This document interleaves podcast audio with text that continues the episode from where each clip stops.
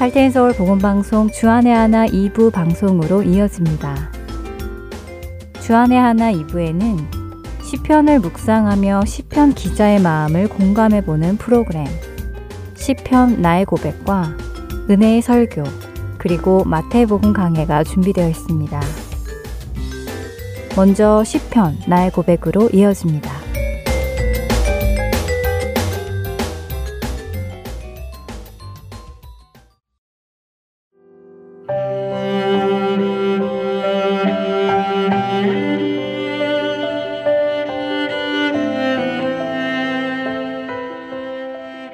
여러분 안녕하세요. 시편 나의 고백 진행의 민경은입니다. 어릴 때 지혜라는 이름이 참 예쁘다라는 생각을 많이 했었습니다. 특히 주변에서 만나게 되는 친구들 중 지혜라는 이름을 가진 아이들은 대부분 차분하고 정말 지혜롭게 말하고 행동하는 친구들이었기 때문에 지혜라는 이름을 더 좋아하게 된 것일 수도 있는데요. 지혜는 알지, 슬기로울 해, 혹은 지혜지, 슬기로울 해라는 한자어로 사물의 도리나 선악 따위를 잘 분별하는 마음, 또는 삶의 경험이 풍부하거나 세상 이치나 도리를 잘 알아서 일을 바르고 올바르게 처리하는 두뇌의 능력이라고 합니다. 이 단어의 정의를 증명해 주듯이 우리는 잘 분별하고 일을 바르고 올바르게 처리하는 사람을 보며 아, 저 사람 참 지혜롭다 라고 말하기도 합니다. 우리는 누구나 지혜로운 사람이 되기를 원합니다. 인간관계에서도 사업적인 면에서도 지혜롭게 잘 해결해서 일하는 직장에서나 가정에서 좋은 사람이라는 것을 인정받고 싶어 합니다. 때문에 세상적인 관점에서 보았을 때 결국 지혜란 일을 바르고 옳게 처리하기 위해 필요한 것입니다. 그런데 성경에서도 지혜를 그렇게 이야기할까요? 물론 바르게 분별하고 옳게 일을 해결하기 위함이기도 합니다만 성경에서는 조금 다르게 말씀하십니다. 시편 90편에도 이 지혜가 나오는데요. 시편 90편은 하나님의 사람 모세가 쓴 시편으로 영원하신 하나님 앞에 한 보잘것없는 인간이 나와 긍휼을 베풀어 주실 것을 중보하며 간구하는 기도입니다. 시편 90편 11절과 12절에 누가 주의 노여움의 능력을 알며 누가 주의 진노의 두려움을 알리이까 우리에게 우리날 개수함을 가르치사 지혜로운 마음을 얻게 하소서라고 고백합니다. 이 말씀을 현대인 성경으로 다시 읽어보면 주의 분노가 지닌 힘을 누가 알며 주의 분노가 초래할 두려움을 누가 깨달을 수 있겠습니까? 우리의 일생이 얼마나 짧은지 헤아릴 수 있게 하셔서 우리가 지혜로운 마음을 얻게 하소서 라고 되어 있습니다. 훨씬 우리 마음에 다가오지요. 모세는 우리의 인생이 얼마나 짧은지를 아침에 꽃이 피어 자라다가 저녁에는 시들어 마르는 풀과 같음에 비유합니다. 우리의 연수가 70이며 강건하면 80, 심지어 그 연수 또한 신속히 사라진다고 합니다. 사실 우리는 천년 만년 이 땅에서 살 것처럼 생각하고 많은 것들을 준비하지요. 그랬다가 어느 날 갑자기 찾아오는 죽음을 맞이하면서 아, 이럴 줄 알았으면 하면서 후회하기도 합니다. 허망한 죽음을 맞는 사람들이 참 많이 있지요. 그런데 모세는 우리 자신의 삶이 얼마나 짧은 것인지 알 수 있다면 우리는 그 짧은 시간을 정말로 중요한 것에 집중하며 지혜롭게 살아갈 수 있음을 말씀하는 것이지요. 성경에서 지혜란 우리가 얼마나 약하고 연약한 존재이며 하나님은 어떠한 분이신지 주를 향한 두려움과 경외함을 알게 되는 것입니다. 지금 우리는 그 지혜를 얻어야 할 때입니다. 우리 각자에게는 정해진 삶의 시간이 있습니다. 그 시간을 무엇으로 채워나가느냐에 따라 우리의 마지막 순간은 만족스러울 수도 있고 후회스러울 수도 있습니다. 기쁨의 순간이 될 수도 있고 부끄러움의 순간이 될 수도 있지요. 감격의 순간이 될 수도 있고 절망의 순간이 될 수도 있습니다. 모세는 우리는 주의 노에 소멸되며 주의 분내심에 놀라나이다. 주께서 우리의 죄악을 주의 앞에 놓으시며 우리의 은밀한 죄를 주의 얼굴빛 가운데에 두셨사오니 우리의 모든 날이 주의 분노 중에 지나가며 우리의 평생이 순식간에 다하였나이다. 라고 90편 7절에서 9절까지 말씀합니다. 세상의 가치관에서 인정받는 지혜가 아니라 주님을 아는 지혜, 나의 삶에 중요한 것을 아는 참된 지혜를 얻기를 소망하며 시편 나의 고백. 오늘은 시편 90편을 읽어 드리며 마치겠습니다. 주여, 주는 대대에 우리의 거처가 되셨나이다. 산이 생기기 전, 땅과 세계도 주께서 조성하시기 전, 곧 영원부터 영원까지 주는 하나님이시니이다. 주께서 사람을 티끌로 돌아가게 하시고 말씀하시기를 너희 인생들은 돌아가라 하셨사오니 주의 목전에는 천년이 지나간 어제 같으며 밤의 한순간 같을 뿐이미니이다. 주께서 그들을 홍수처럼 쓸어 가시나이다. 그들은 잠깐 자는 것 같으며 아침에 돋는 풀 같으니이다. 풀은 아침에 꽃이 피어 자라다가 저녁에는 시들어 마르나이다. 우리는 주의 노에 소멸되며 주의 분내심에 놀라나이다. 주께서 우리의 죄악을 주의 앞에 놓으시며 우리의 은밀한 죄를 주의 얼굴빛 가운데에 두셨사오니 우리의 모든 날이 주의 분노 중에 지나가며 우리의 평생이 순식간에 다하였나이다. 우리의 연수가 70이요 강건하면 80이라도 그 연수의 자랑은 수고와 슬픔뿐이요 신속히 가니 우리가 날아가나이다. 누가 주의 노여움의 능력을 알며 누가 주의 진노의 두려움을 알리이까? 우리에게 우리 날 개수함을 가르치사 지혜로운 마음을 얻게 하소서. 여호와여 돌아오소서. 언제까지니이까? 주의 종들을 불쌍히 여기소서. 아침에 주의 인자하심이 우리를 만족하게 하사 우리를 일생 동안 즐겁고 기쁘게 하소서. 우리를 괴롭게 하신 날수대로와 우리가 화를 당한 연수대로 우리를 기쁘게 하소서. 주께서 행하신 일을 주의 종들에게 나타내시며 주의 영광을 그들의 자손에게 나타내소서. 주, 우리 하나님의 은총을 우리에게 내리게 하사 우리의 손이 행한 일을 우리에게 견고하게 하소서. 우리의 손이 행한 일을 견고하게 하소서. 아멘.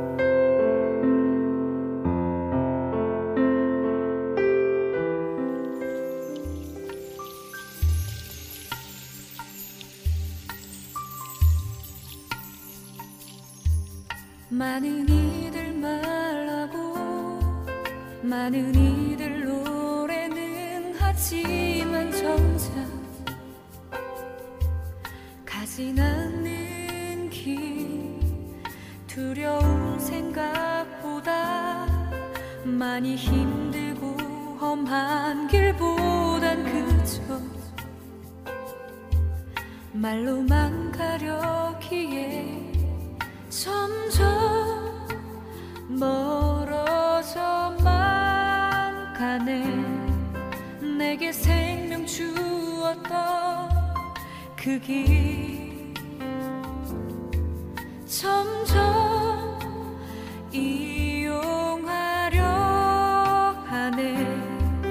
내게 사랑 주었던 그길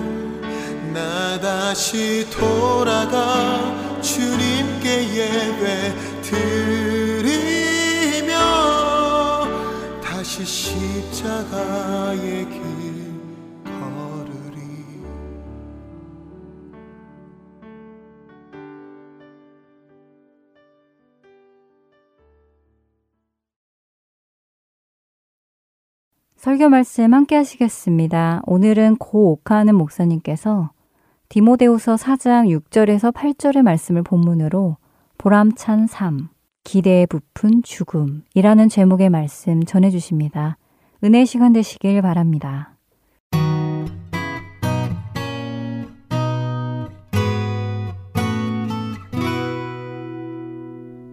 지금 바울이 서 있는 위치가 어디라고 여러분이 생각하십니까? 참 묘한 자리에 서 있습니다. 쉽게 말하면 삶과 죽음의 경계선이라고 우리가 이름을 지을 수 있습니다. 지나간 5, 60년의 생을 뒤돌아볼 수 있는 그런 곳이요. 동시에 자기 앞에 다가오고 있는 죽음, 그리고 그 죽음 다음으로 펼쳐지는 새로운 세계를 내다볼 수 있는 그런 위치입니다. 마치 이스라엘을 40년 동안 광야에서 인도한 모세가 요단강가에 있는 비스가 산 꼭대기에 올라가서 지난 40년 동안 험산 줄령을 넘어서 이스라엘을 인도해 오던 광야를 되돌아볼 수 있고 또 앞으로 이제 요단강만 넘어가면 하나님이 약속하신 적과 꿀이 흐르는 그 기름진 땅을 내다볼 수 있는 그 위치에 서 있었던 것처럼 지금 바울도 뒤와 앞을 그리고 삶과 생을 다 둘러볼 수 있는 그런 의미 있고 엄숙한 자리에 서 있다는 것을 우리는 알 수 있습니다. 이런 자리에 서는 것도 그 보통 복이 아닙니다. 많은 분들이 이런 자리에 서서 뒤를 돌아보고 앞을 내다볼 수 있는 여유를 전혀 갖지 못한 채 그냥 세상 떠나는 일이 허다하기 때문에 그렇습니다. 이것은 굉장히 불행한 일이라고 저는 봅니다. 이유야 어떠했든 간에 그러나 천천히 내가 지나온 과거를 회상하면서 조용한 만족을 할 수 있고 내 앞에 다가오는 죽음을 바라보면서 기대에 차 가슴이 흥분이 가득할 수 있는 그런 어떤 순간을 잠깐 우리가 경험하고 그 다음에 한 발자국 앞을 내디딜 수만 있다면 이것은 굉장한 축복이라고 생각을 합니다. 예수 믿는 사람은 이런 축복을 다 받았으면 좋겠어요. 그래서 이 문제도 우리는 기도해야 합니다. 그냥 정신없이 살다가 정신없이 끝나버리고 생각할 틈도 없고 반성할 틈도 없는 주어진 시간이 전혀 없는 마지막을 장식하는 것은 어떤 면에서는 본인을 위해서 비극이라고 저는 생각합니다. 바울이 이와 같이 삶과 죽음의 경계선에 서 있으면서 그가 한 이야기를 가만히 보면 겉으로 보기에는 고독한 것 같기도 하고 비에 젖은 것 같기도 하고 어떤 면에는 참 우울해 보이는 것 같습니다만은 그의 말 한마디 한마디를 조용히 뜯어보면서 음미하면 결코 그는 죽음 앞에서 몸부림치는 서글픈 인생이 아니라는 것을 알 수가 있습니다. 바울은 죽음을 놓고 대단한 기대에 차 있습니다. 무엇을 보고 알 수 있습니까? 6절과 8절을 한번 이어서 보세요. 7절을 빼놓고 6절과 8절을 한번 이어서 보자 말이에요. 관제와 같이 벌써 내가 부음이 되고 나의 떠날 기약이 가까웠도다. 그 다음에 다 같이 이제 후로는 나를 위하여 의의 멸류관이 예비되었으므로 주껏 의로우신 재판관이 그날에 내게 주실 것이라. 이 두 절을 우리가 조용히 검토하면 바울은 자기의 죽음을 두 가지 비유에다가 빗대어서 말하고 있는 것을 알 수 있습니다. 우선 첫째 비유는 관제라는 말입니다. 관제가 뭐라고 그랬죠? 제사 지날 때 제사 드리면서 뭐 하는 거? 예, 붓는 술이라고 그랬습니다.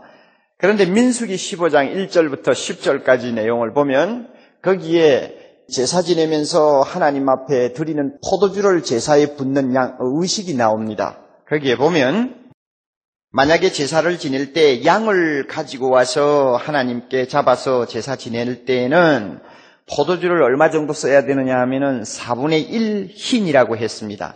흰이라고 하는 것은 유대 나라의 무게를 다는 단위인데 이것은 여러분이 요사이 뭐 자동차 많이 쓰시니까 알죠. 1갤런, 1갤런보다 조금 많은 양이라고 계산하시면 됩니다.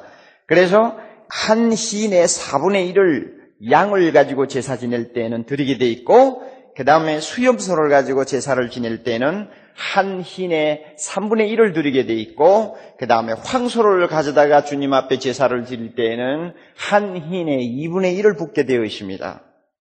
그래서 이 포도주는 유대나라 사람들이 제사 지낼 때 그냥 한꺼번에 붓는 것이 아니고 제사를 지내면서 조금씩 조금씩 붓는 그 다음에 제일 마지막에 가서 병에 남아있는 포도주를 다 따르는 이런 의식이었던 것 같습니다. 그러니까 내 생명이 관제와 같이 벌써 부음이 되고 했을 때는 조금씩 조금씩 붓는 포도주 같습니다. 그래서 이게 얼마 안 남았단 말이에요. 마지막으로 한번 탁 따르면 끝나는 거예요. 내 생명이 지금 그와 같다 하는 것을 지금 어, 비유로 표현을 하고 있는 것입니다.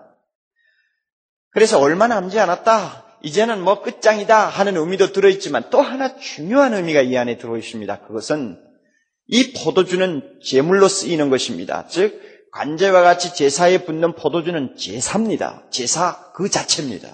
마찬가지로 바울은 자기의 지나간 생도 마찬가지지만은 남아있는 조금 남아있는 이 몇 시간 아니면 며칠 이 조금 남아있는 이것도 하나님께 완전히 드리는 제사로 본 것입니다.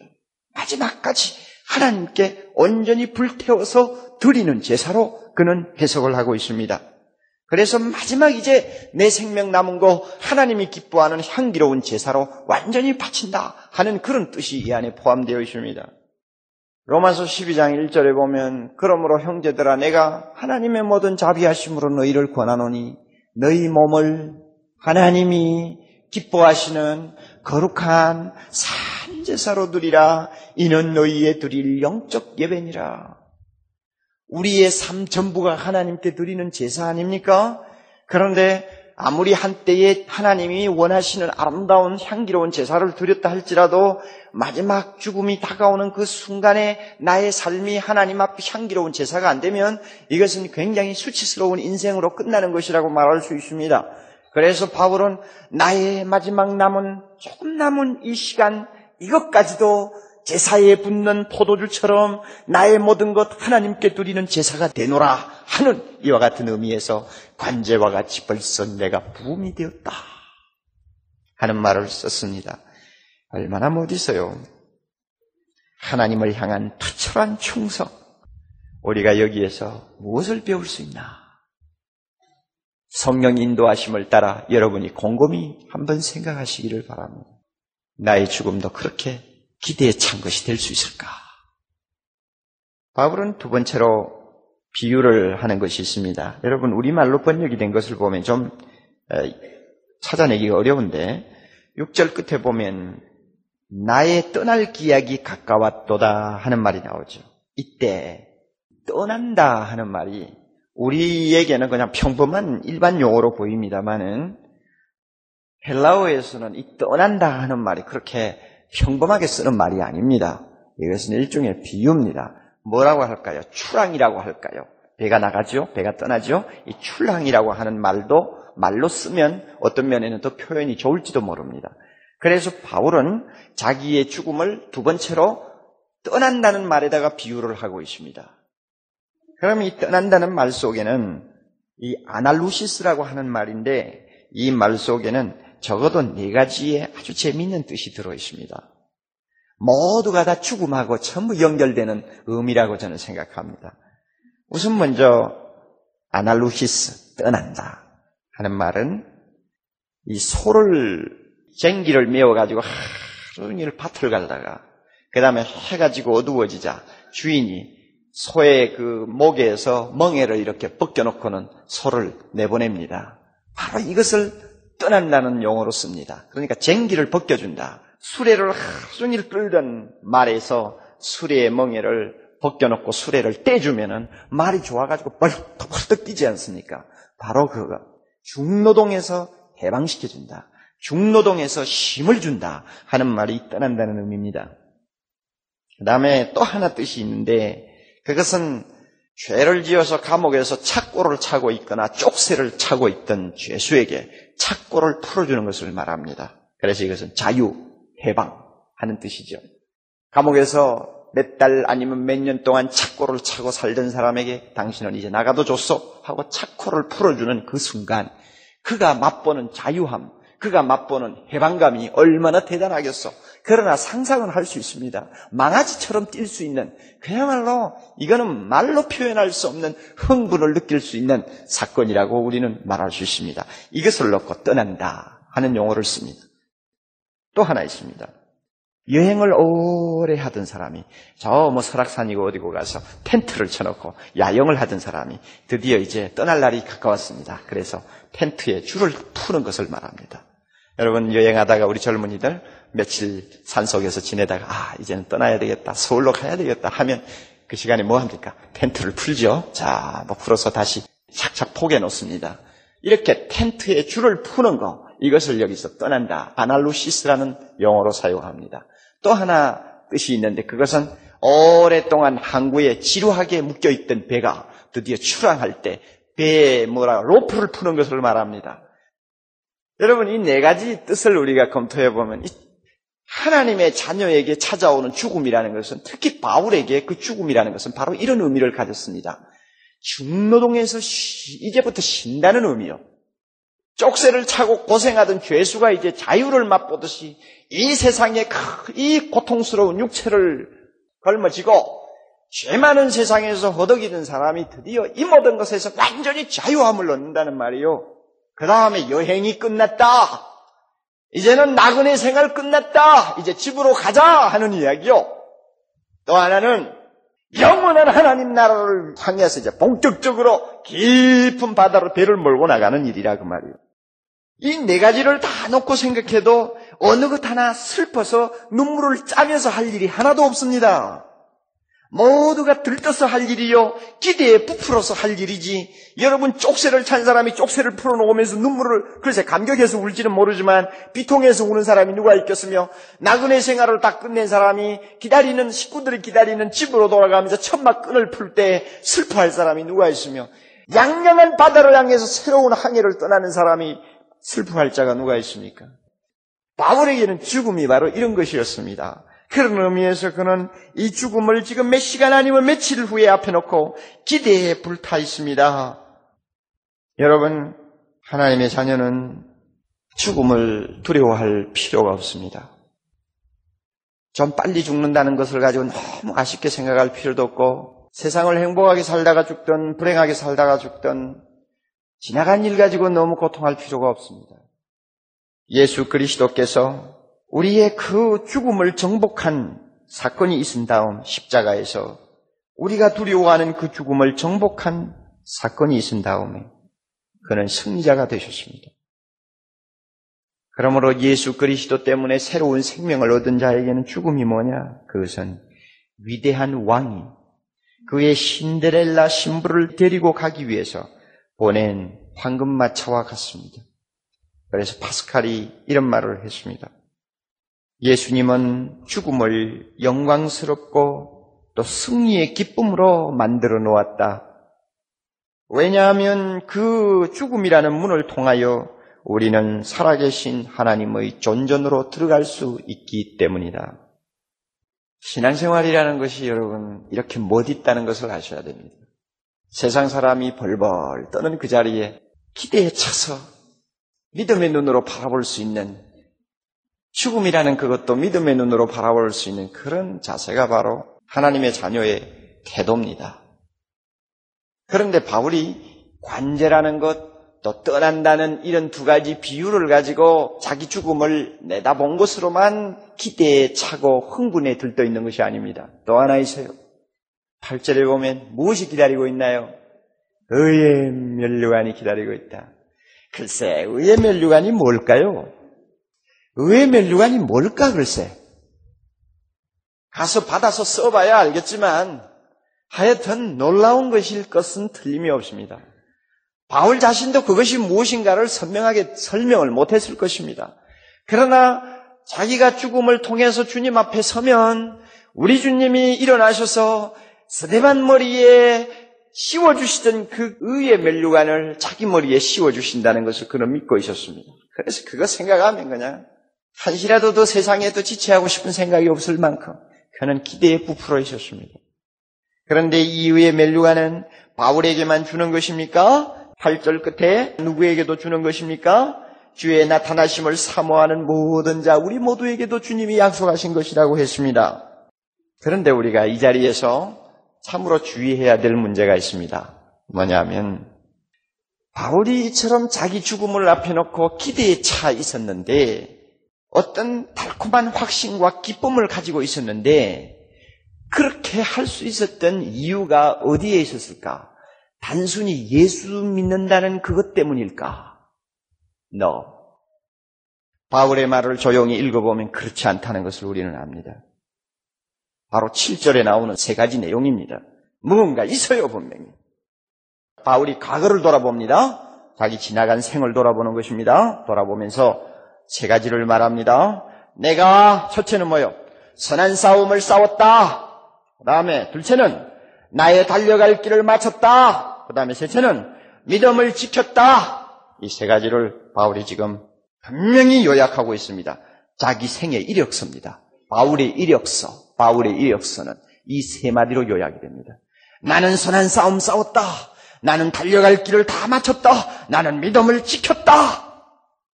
뭐있죠 이것이 어디 뭐 교회만 다녔다 하는 말하고 같습니까? 그냥 막연히 예수 믿었다 하는 말하고 같습니까? 어딘가 다른 데가 있잖아요. 한번 검토해 봅시다. 선한 싸움을 싸웠다. 뭘까요? 여기에서 싸움이라는 말이 마치 우리는 전쟁터에서 죽이고 살리는 어, 행동인 것처럼 착각하기 쉬운데 여기에 싸움은 원문 그대로 보면 싸움이 어떤 싸움이냐 하면은 운동 경기를 하는 선수들이 이 서로 우승을 하려고 다투는 것을 말합니다. 그러니까 운동장에서 장거리 마라톤을 하는 선수들이 서로 이기겠다고 다투면서 달리는 것을 일컬어서 여기서 싸움이라고 말합니다. 그게 운동장의 아주 냉엄한 규칙이지요. 그리고 이기는 선수는 하나뿐입니다. 이것이 운동장의 아주 냉엄한 법칙입니다. 바울이 이걸 알았어요. 나는 한 생을 산다. 한 생을 사는데 이것은 바로 출에게서 열심히 뛰는 선수의 입장이다. 이기는 자는 하나뿐이요. 지면 아무것도 없다. 그러므로 나는 최선을 다해야 된다. 자기 생을 그렇게 보고 살았습니다. 바울이 그렇게 살았어요. 그래서 바울은 뭐라고 말합니까? 나는 사도 중에 지극히 작은 사도지만은 나는 모든 사도보다도 더 많이 수고했다. 이게 운동장에서 뛰는 경기자의 태도 아닙니까? 바울이 그렇게 살았다 그 말이에요. 주님이 자기에게 맡겨주신 사명을 위해서는 죽도록 충성했다 그 말입니다. 한마디로 선한 싸움을 싸웠다 하는 말은 최선을 다했다 하는 이야기입니다. 이런 사람에게 죽음이라는 것은 기대에 찬 하나의 사건이 될 수 있고 미래가 될 수 있습니다. 그렇게 살지도 못하고 나서 죽음을 어떻게 기대에 부풀어서 볼 수 있습니까? 달려갈 길을 마쳤다 하는 말은 이것은 무슨 말인지 알죠? 마지막까지 코스를 다 뛰었다는 말입니다. 이것은 그냥 세상 다 살고 이제 죽을 때가 됐다 그런 의미가 아니에요. 자기가 뛰어야 될 코스를 완주했다 하는 이야기입니다. 시종 일관했다 하는 이야기입니다. 바울이 담메색 도상에서 주님 만난 그 시점에서 시작해가지고 저 로마 근교에 있는 형장에 이르는 그 길까지 그는 조금도 페이스가 늦어지든지 흐트러지지 아니하고 시종일관 뛰었다는 말입니다. 그 다음에 믿음을 지켰다 하는 이 말, 이 말도 뭐 단순히 예수 믿었다 하는 말이 아닙니다. 이거는 믿음을 지켰다 하는 말은 예수 믿는 생활을 포기하지 않았다 하는 말도 되겠죠. 그러나 좀 한 걸음 더 들어가서 예수님을 신뢰하고 그분에게 실망을 안겨주지 않는 삶을 살았다는 뜻입니다. 믿는다는 말은 신뢰하는 뜻 아닙니까? 주님을 신뢰한다는 뜻이요. 그리고 주님을 신뢰할 때 주님의 마음을 실망을 주지 않았다는 이야기입니다. 담에색 도상에서 주님께서 바울을 불렀어. 너는 내가 이방인에게로 보내는 나의 그릇이라고 그는 소명을 주었습니다. 그 소명을 받은 다음에 바울은 일생 동안 예수님을 바라보는 그 마음, 예수님을 의지하는 그 마음, 예수님을 신뢰하는 그 마음, 예수님에게 전부를 맡기려고 하는 그 마음, 그 마음에 변화가 없었다는 말입니다. 그러므로 바울이 하는 일을 보고 주님이 한 번도 실망을 하신 일이 없고 바울을 나무라신 일도 없고 바울에게 주님이 등을 돌리신 일도 없습니다. 변함이 없었다 그 말입니다. 한 번 주님께 드린 마음, 원망도 안 했고 후회도 안 했고, 왜 그러느냐고 따지지도 않았고, 한 번 그분에게 드린 마음, 일편 단심이었다. 그 이야기입니다. 그러니 주님이 실망 안 하시죠. 이게 바로 믿음을 지켰다는 이야기입니다. 여러분, 1장 말이죠. 12절을 한번 보세요. 11절부터 아, 봅니다. 내가 이 복음을 위하여 반포자와 사도와 교사로 세움을, 세우심을 입었노라. 이 일을 인하여 내가 또 이 고난을 받되 부끄러워하지 아니함은 평생 고난만 받았어요. 왜 그럼에도 불구하고 주님에게 드린 마음 변함이 없었느냐? 왜 부끄러워하지 않았느냐? 그 다음의 내용이 중요합니다. 다 같이 나의 의뢰한 자를 내가 알고 또한 나의 의탁한 것을 그날까지 저가 능히 지키실 줄을 확신합니다. 무슨 뜻인지 아십니까? 한번 주님 믿었으면 절대 우리 주님이 나에게 손해되게 안 하시고 실망시키지 않으실 것이다 하는 확신이 서 있었어요. 비록 세상에서는 환란과 공고를 많이 당했다 할지라도 우리 주님은 나에게 절대 실망시키지 않는다는 믿음이 있었어요. 바울이 그런 믿음이 있었어요. 그러니까 끝까지 믿음을 지킬 수 있었습니다. 바울의 생활이 이랬어요. 자, 이상 세 가지를 우리가 보면 바울의 생을 우리는 요약할 수가 있지 않습니까? 선한 싸움 싸웠어요. 운동장에서 뛰는 선수처럼 최선을 다했습니다. 달려갈 길을 마쳤습니다. 그는 마지막까지 완주했습니다. 시종일관했습니다. 그 다음에 믿음을 지켰습니다. 주님께 드린 마음 한 번도 변함이 없었습니다. 그렇기 때문에 바울은 죽음을 앞에 놓고 기대에 찰 수 있었고 과거를 돌아볼 때 조용한 만족감에 그는 젖을 수가 있었습니다.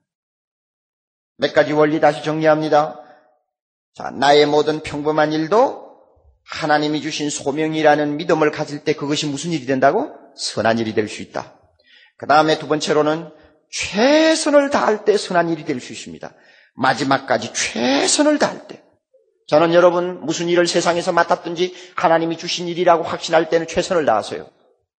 최선을 다해서 자기가 하는 영역에서는 1인자가 되세요. 자기가 종사하는 일에는 1인자가 되시라 그 말입니다. 이기는 자는 하나밖에 없습니다. 하나님께 영광 돌릴 수 있는 일이라고 하면 1인자가 되는 것이 좋죠. 저는 제가 존경하는 교수가 하나 있습니다. 우리 교회 10여 년 동안 교회 생활을 했던 사람입니다. 그런데 이상하게 그분의 믿음이 참 내가 원하는 것만큼 잘하지를 않아서 늘 마음에 좀 꺼림직한 점이 있는데 그래서 그분이 미국에 지난 1년 동안 가 있을 동안에 저는 편지를 한두 번 주고받았습니다. 제가 그분에게 솔직한 심정을 말했죠. 교수는 박사로서 학계에서는 굉장히 인정을 받는 성공한 사람이 되었지만은 믿음을 놓고 볼 때 나는 아직도 아쉬움이 있다 하는 식으로 이제 이야기를 했습니다. 그랬더니 당장 답장이 날라왔어요. 뭐라고 했는지 알아요? 자기는 자기가 맡은 그 연구 분야에 최선을 다하고 있다. 그렇지 않은 그래야 된다고 나는 생각한다. 그러나 같은 과에 계시는 분인지 아니면 같은 학교에 계시는 분인지 모르지만 어떤 교수는 소위 장로라고 하면서 날마다 시시하면 교회에 뛰어가고 시시하면 주의 일을 한다고 하면서도 그 분야에서는 그냥 행편없는 손가락질 받는 무능한 교수, 실력 없는 교수로 평가받는데 나는 그것을 보고 신앙 좋다고 말하고 싶지 않다 하는 식으로 막 항의 편지를 보냈어요. 그래서 제가 옳은 말이다. 그런데 하나는 옳고 하나는 틀렸다. 나 그 이야기했어요. 편지를 안 보냈지만 내 마음으로 하나는 옳다 뭐냐면 자기 분야에 하나님의 사람으로 최선을 다하고 1인자가 되겠다는 건 좋다. 그거는 바로 되는 것이다. 그러나 또 하나 중요한 거 자기 일이 예수님보다 더 중요하게 보이면 그것은 우상이지 주님을 위한 선한 일은 될 수 없다 하는 것을 저는 마음으로 알고 있습니다. 그 교수님이 그것을 깨달을 수 있기를 저는 바라고 있습니다. 우리는 우리의 삶 전부가 주님을 위한다는 명제에서 떠나면 안 됩니다. 그러면서 그 명제 안에서 최선을 다해야 합니다. 이것이 우리가 해야 할 일입니다. 그럴 때 우리의 생을 돌아보면 우리는 바울처럼 말할 수 있을 것입니다. 나는 선한 싸움을 싸웠다. 나는 달려갈 길을 다 달렸다. 그리고 나는 믿음을 지켰다. 주님에게 한번 드린 마음 변함이 없이 한 생을 나는 살았다 하는 말을 할 수가 있습니다. 이런 차원에서 우리가 이런 신앙생활을 하면서 한 생을 살 수 있다면 우리 앞에 죽음이 아무리 무서운 얼굴로 다가와도 바울처럼 기대에 찬 죽음이 될 수가 있습니다. 끝으로 여러분 우리 주변을 한번 보십시오. 세상을 왜 사는지도 모르는 불쌍한 사람들 죽는다는 말만 하면 인상을 쓰는 저 불쌍한 사람들 아무것도 모르는 사람들, 그러면서도 머리 꼭대기까지 교만이 가득한 저 사람들, 저 사람들, 어떻게 해야 되겠습니까? 마지막에 죽음 앞에서 몸부림쳐야 되고, 영원한 심판을 받을 때 그들은 후회하고 통곡하고 이를 갈아야 될 사람들입니다. 저 사람들을 볼 때 어떻게 해야 되겠습니까?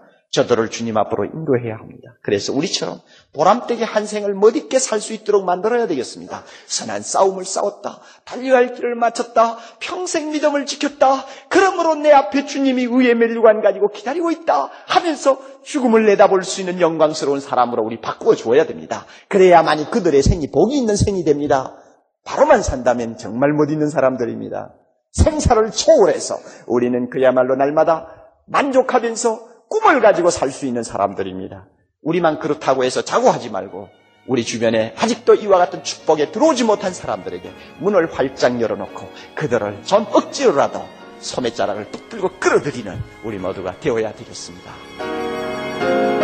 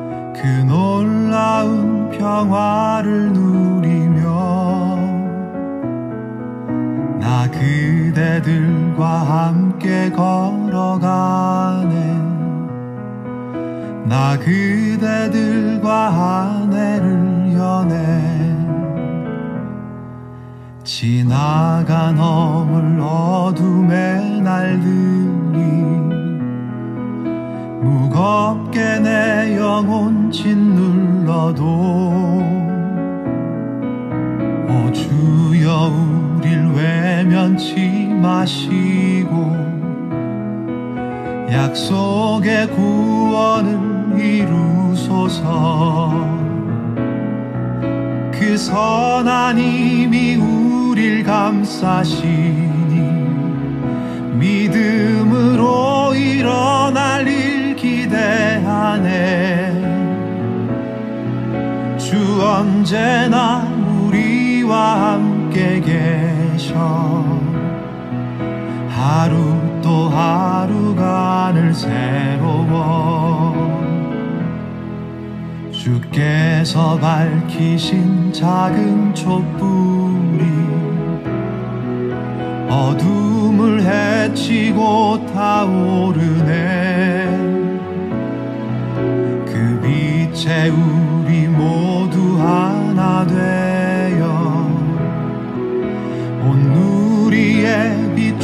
비추게 하소서. 그 선한 힘이 우릴 감싸시니 믿음으로 일어날 일 기대하네. 주 언제나 우리와 함께 계셔. 하루 또 하루간을 새로워 이 고요함이 깊이 번져갈 때 저 가슴 벅찬 노래 들리네. 다시 하나가 되게 이끄소서. 당신의 빛이 빛나는 이밤 그 선한 힘이 우릴 감싸시니 믿음으로 일어날 일 기대하네. 주 언제나 우리와 함께 계셔. 하루 또 하루간을 새로워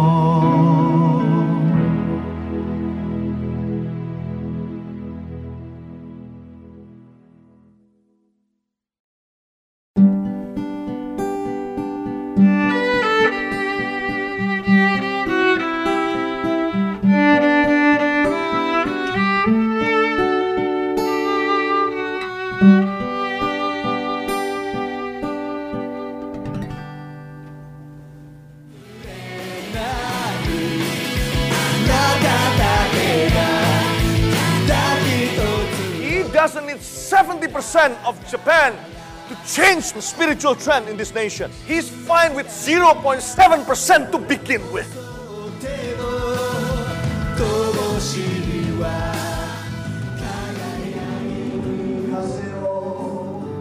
하나님을 향해 부르짖는 일본인들의 간절한 마음이 들리십니까? 크리스천 인구가 1%도 되지 않는 척박한 영적 사막 일본. 그 사막의 땅에도 복음의 씨앗이 뿌려져야 할 것입니다. 하트앤소울 복음 선교회에서는 이 일을 위하여 일본어 방송 CD를 제작하였습니다. 주위에 있는 일본인들에게 이 CD를 전하고 싶은 분들은 전화번호 602-866-8999로 연락 주시기 바랍니다.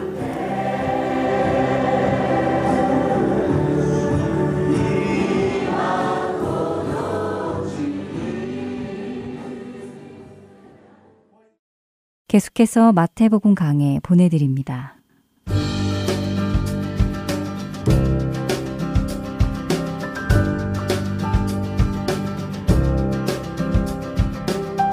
할트앤 서울 복음 방송 애청자 여러분 안녕하세요. 마태복음 강해의 김태정 목사입니다. 지난주까지 우리는 24장과 25장에 거쳐 예루살렘의 멸망과 세상 끝에 대한 예수님의 말씀을 살펴보았습니다. 그리고 이제 26장의 내용을 통해 마지막 사명을 이루시기 위해 최후의 만찬과 십자가 사건으로 나아가는 예수님의 모습을 보게 됩니다. 먼저 1절부터 2절까지의 말씀입니다. 예수께서 이 말씀을 다 마치시고 제자들에게 이르시되 너희가 아는 바와 같이 이틀이 지나면 유월절이라 인자가 십자가에 못 박히기 위하여 팔리리라 하시더라. 곧 다가올 마지막 때의 환난에 대해 말씀하신 예수님께서는 이제 십자가 사건에 대해 명확하게 말씀하십니다. 2절에서 저자는 이제 곧 유월절이 다가오는 시기라는 것을 이야기하시는데 유월절은 예수님의 십자가 사건을 예표하는 절기입니다. 그들이 기념하던 유월절은 이스라엘 민족이 애굽을 빠져나갈 수 있도록 하나님께서 역사하신 날입니다. 하나님께서 애굽의 바로에게 모세를 보내시어 이스라엘 민족에게 자유를 줄 것을 말씀하셨지만 그는 듣지 않았습니다. 그래서 하나님께서는 애굽에 열 가지 재앙을 내리시는데 그 마지막 재앙을 내리시자 바로는 항복하고 이스라엘을 놓아줍니다. 열 번째 재앙은 애굽의 모든 장자가 죽는 재앙이었는데 이스라엘 민족에게는 하나님께서 미리 말씀하시어 어린 양을 잡고 그 피를 문설주와 임방에 바르게 하셨고 말씀하신 대로 순종한 집은 천사들이 그냥 넘어가고 어린 양의 피가 없는 집은 천사들이 장자의 생명을 거두어간 사건입니다. 어린 양의 피 때문에 목숨을 구하고 자유를 얻게 된 이스라엘에게 이 사실을 기억하게 하시고 받은 은혜에 감사하게 하셨던 것과 똑같은 일, 즉 어린 양이신 예수님의 피로 말미암아 죽을 수밖에 없었던 우리가 살아나게 되고 죄로부터 자유롭게 될 그때를 이야기하고 있는 것입니다. 사실 마지막 때를 버텨내어야 하는 제자들의 상황은 감히 상상할 수 없는 고난의 연속이었습니다. 정말로 그들이 믿음을 지켜낼 수 있을지 그 누구도 장담할 수 없었습니다. 그리고 이 고난은 바로 예수님의 십자가 죽음과 부활을 통해 시작됩니다. 온 인류를 향한 그 은혜와 함께 마지막의 환난 또한 시작됩니다. 십자가의 은혜는 우리에게 절대적인 일이지만 또한 그 은혜를 지켜나가는 건 역시 결코 쉽지 않은 일이기 때문에 다시 한번 십자가를 말씀하시고 격려하시고 기념하시고 기도하시어 그 사명의 완성을 시작하시려는 것입니다. 이제 때가 이르렀기에 자신들의 당장의 이익에 눈이 먼 이들이 결국 예수님을 처형할 계획을 세우게 됩니다. 26장 3절에서 5절까지의 말씀입니다. 그때 대제사장들과 백성의 장로들이 가야바라 하는 대제사장의 관정에 모여 예수를 흉계로 잡아 죽이려고 의논하되 말하기를 밀란이 날까 하노니 명절에는 하지 말자 하더라. 예수님이 자신들의 편이 되길 원하며 여러 가지 시도도 했었습니다. 꼬투리도 잡으려 했고 협박도 해봤습니다. 하지만 그 어느 것 하나 성공한 일은 없었고 이제 남은 방법은 단 하나. 한편이 될 수 없다면 제거하는 수밖에 없었습니다. 하지만 백성들이 생각하기에 예수님은 하나님의 아들까지인지는 확신할 수 없어도 적어도 하나님의 선지자였기 때문에 쉽게 예수님을 제거하기는 어려웠습니다. 만약 온 백성들이 다 보는 앞에서 예수님을 없애게 된다면 폭동으로 번질 가능성이 있었기 때문에 기회를 잘 봐야 했습니다. 특히나 6월절은 유대인들의 최대 절기였기 때문에 예루살렘으로 모이는 사람들의 숫자는 어마어마했고 이러한 분위기 속에서 메시아를 갈망하던 그들의 분위기는 작은 자극에도 엄청난 반응을 보일 것이 분명했기 때문입니다. 그래서 더욱 조용히 처리하는 일이 필요했습니다. 그리스도를 갈망하던 이들이 예수님을 만난다면 그들이 계획하던 모든 것은 물거품이 되고 그들이 누리던 이익이 모두 사라질 것으로 생각했기 때문입니다.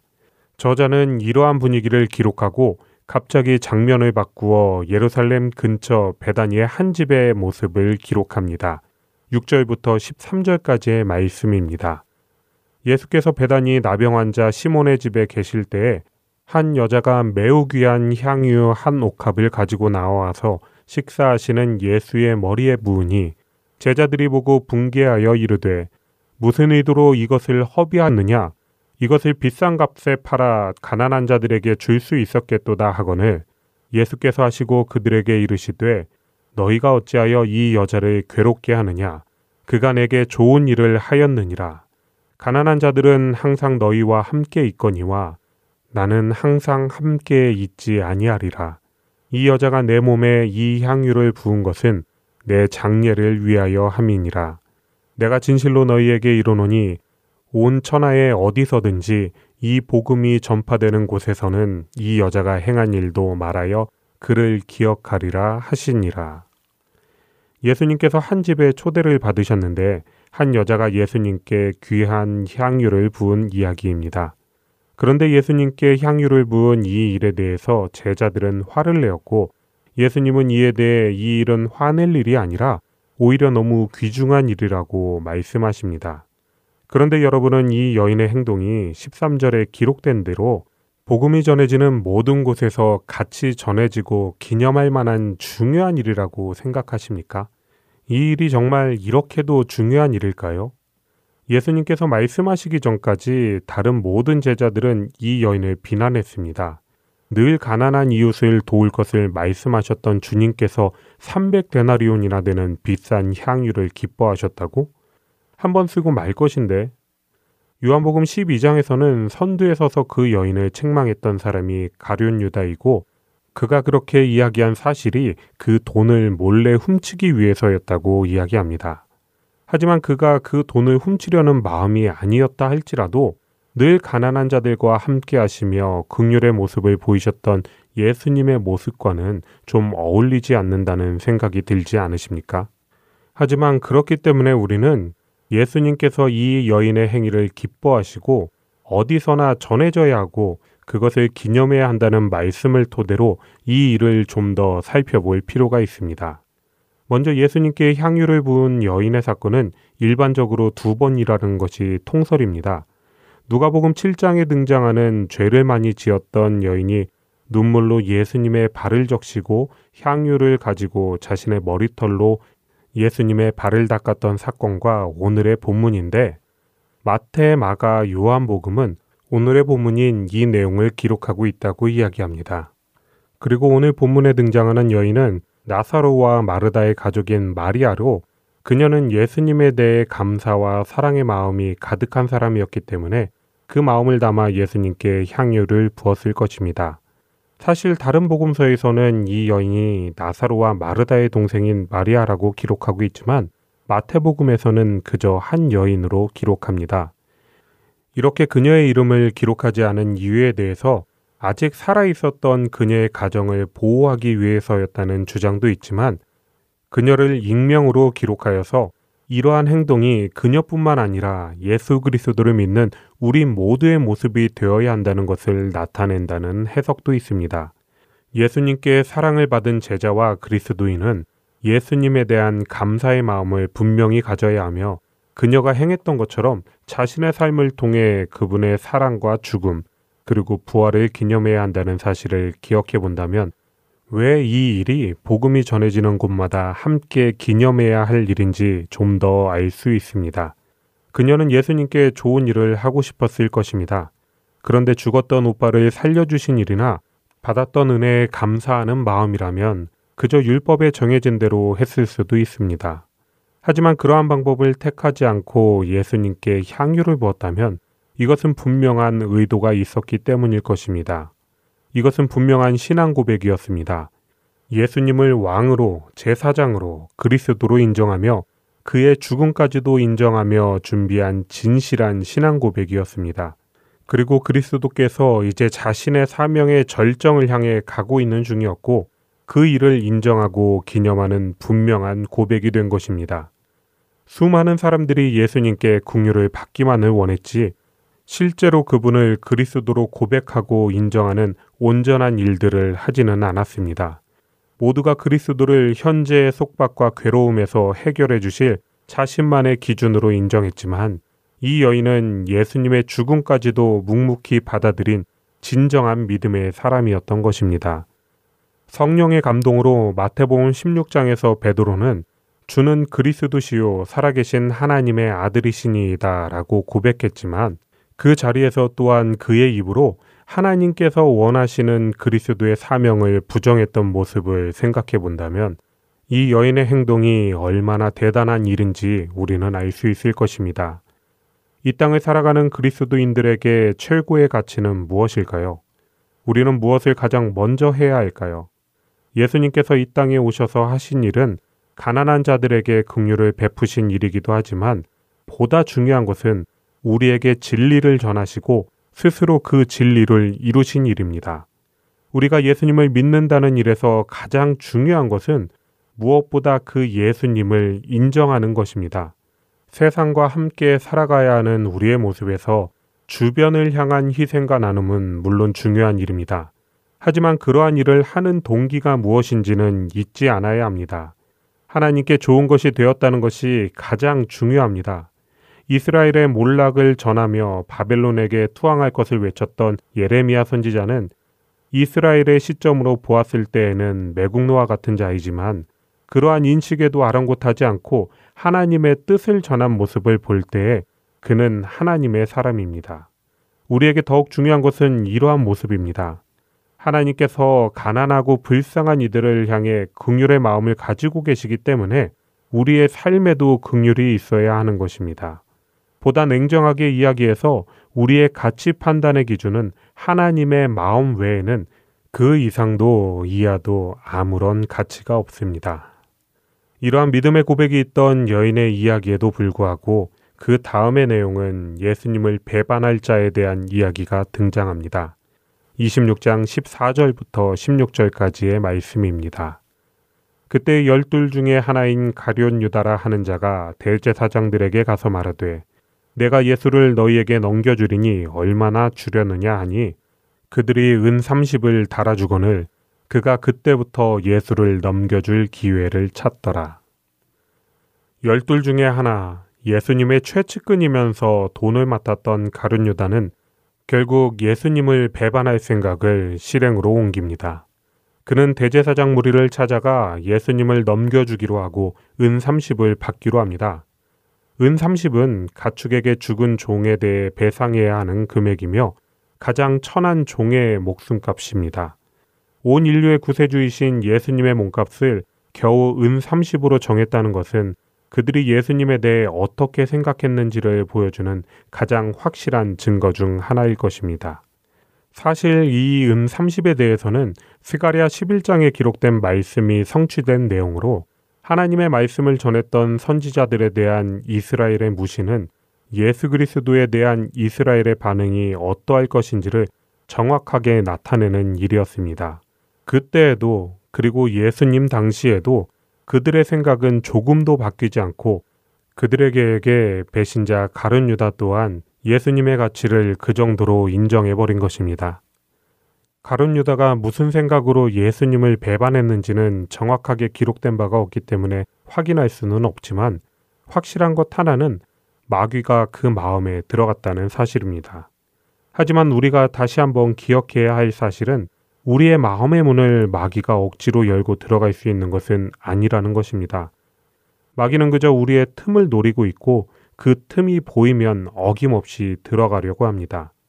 가룟 유다는 잘못한 것이 없이 마귀 때문에 예수님을 배반한 것이 아니라 그가 틈을 주었기 때문에 마귀의 속임수에 넘어갔을 뿐입니다.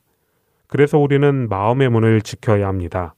우리에게 틈이 있는지를 확인하고 굳건하게 지켜야 합니다.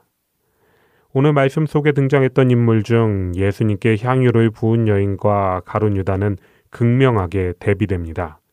늘 예수님과 동고동락했던 가론 유다와 그렇지 못했던 한 여인.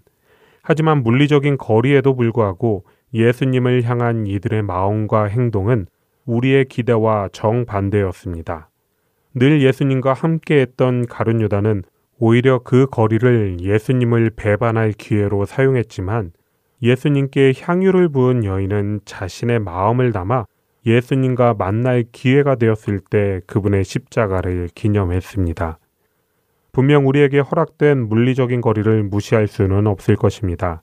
예수님과 동고동락했던 11명의 나머지 제자들은 예수님을 위해 복음을 전하고 희생하는 일에 자신의 모든 것을 감당했기 때문입니다.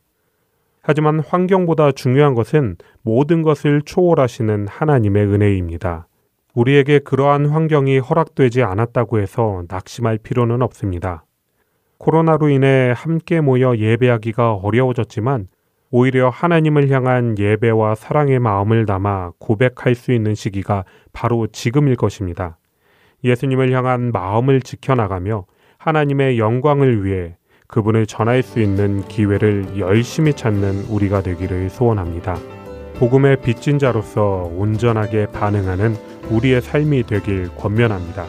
그러한 한 주가 되시길 소원하며 마태복음 강해 마치겠습니다.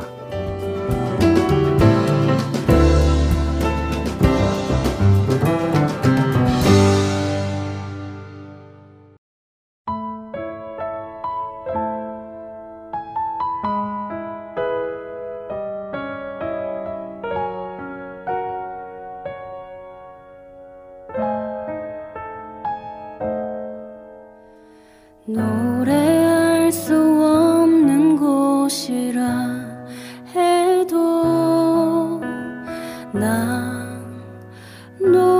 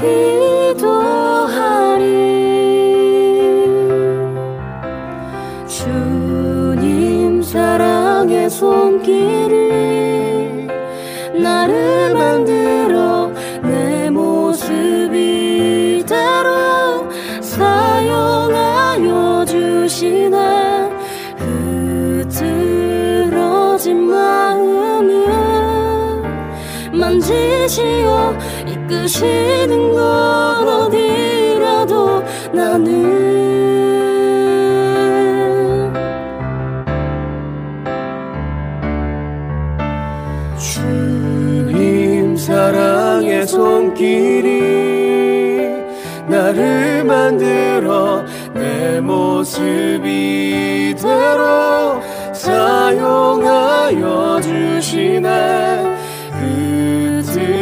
흐트러진 마음을 만지시어 이끄시는 곳 어디라도 나는